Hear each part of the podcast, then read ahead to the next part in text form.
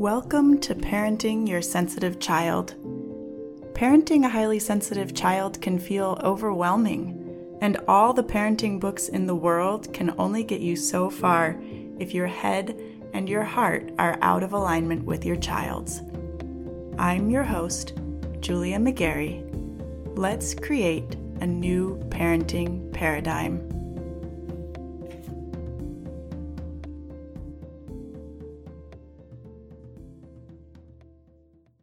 Hey y'all, I've got another challenge for you this week. See, one of the most challenging times of the day for a lot of parents that I work with is bedtime. It's the end of the day, our kids have been through a lot and they're not at their most receptive, and they might even be feeling silly or even irritable. And then we're tired too on top of all of that. By the time bedtime rolls around, most of us are just ready to be done. Then you layer on the worries that have space to surface when the lights go out, and you find yourself in your child's room trying to reassure them when you're just done and ready to spend some time taking care of yourself. Sound familiar? Now, there are a number of things that can be going on at bedtime, so I want to be clear that my intention with this pod- podcast is not to solve bedtime for you. Instead, I want to give you permission and encouragement to break the bedtime rules and allow it to look different. That is the challenge for this week. I want you to find a way to redefine bedtime for your family. So let's say your child fights baths. How can you loosen up your expectations around bath time a little bit? Can you decrease the frequency? Find a way to make baths more fun? Provide an alternative option for times when they don't need to take a bath specifically, but they still need to get clean? And we like to use microfiber body cloths around here for those nights when a bath isn't necessarily required, but we do need to make sure that our bodies are clean. Or maybe you just decide that having bath time earlier in the evening is worth a shot. Or maybe you try combining bath time with screen time. I want you to take a minute and notice if you have a reaction to any of these suggestions. And if you do, just ask yourself why. Is it because they would be problematic for your child? If so, then you're going to want to find another option. Or is it just that that's not how things are done? Take the screen time example. For some kids, screen time increases dysregulation. If that's the case for your child, then that's not the option for you.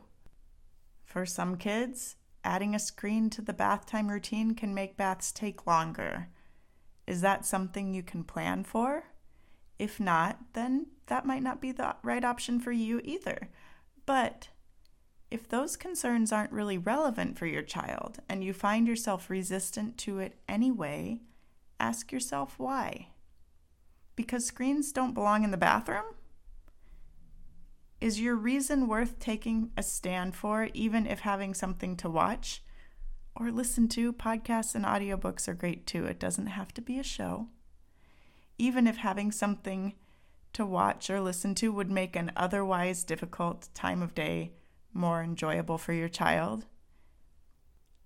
Is your reason worth taking a stand for in that context? These are just things for you to consider as you consider how you might restructure or redefine bedtime for your family. Okay? I want you to think about these questions as well. If your child hates baths and you're fighting with them every night, what are you willing to sacrifice or change to help them find a little more joy in the process? It's just another way of looking at it to help you uncover what kind of changes or tweaks might work for your family. How might you restructure your evenings? How might you rethink your bedtime routine, even if it's just for a week? Another question to consider is, you know, if some nights are great and some nights are a struggle, can you start to recognize when things are going to be tough and give them a pass on those nights? So much of the parenting advice out there is about establishing clear routines and sticking to them. And as well-intentioned as that is, it can create a lot of rigidity. Our kids need us to recognize when they've hit their limit and help them through that. They need us to identify the things that are hard for them and find ways to make them less hard, less scary even. We don't do either of those things by clinging rigidly to a routine and trying to force them through it when they're feeling super resistant. Make sense? Where can you loosen your grip a little bit? You don't have to let your child watch a show during their bath, but if you think it would help them, you have my permission to try it. If you try it and it doesn't work as well as you'd hoped, you can always tweak it. You also have my permission to go looking for the change that would make a difference to your child and implement that. It can be something small. It doesn't have to be something that I've mentioned here on this podcast. You might want to choose something that's easy to reverse, something less likely to snowball than the bath time screen example. I really don't care what it is. I just want you to start thinking a little bit outside of the box. What can you do differently? How can you meet them where they are? If it feels scary to you, just try it for a week and then let it go. It doesn't have to be long-term. It just needs to be something different, something that takes away some stress and hopefully builds in a little more fun and a little more connection. Got it? I hope that you're willing to give this a try.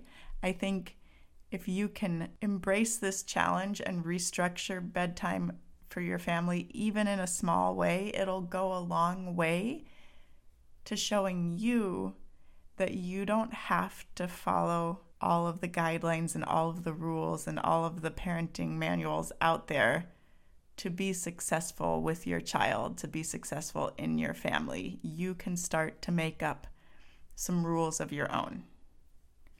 Okay, I hope this is helpful, and I hope you have a wonderful week. I will talk to you in the next episode.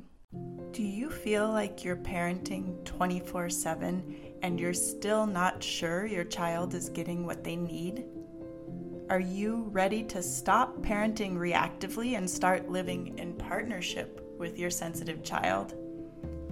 Are you ready to reclaim time for yourself and time for your dreams? Then you're going to want to explore coaching with me.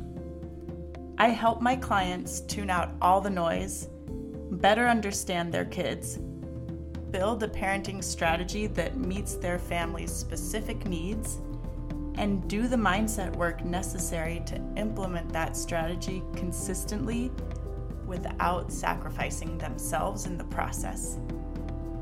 To get started, just head over to partner path dot com, click on coaching, and get your free consultation set up. Let's get to know each other.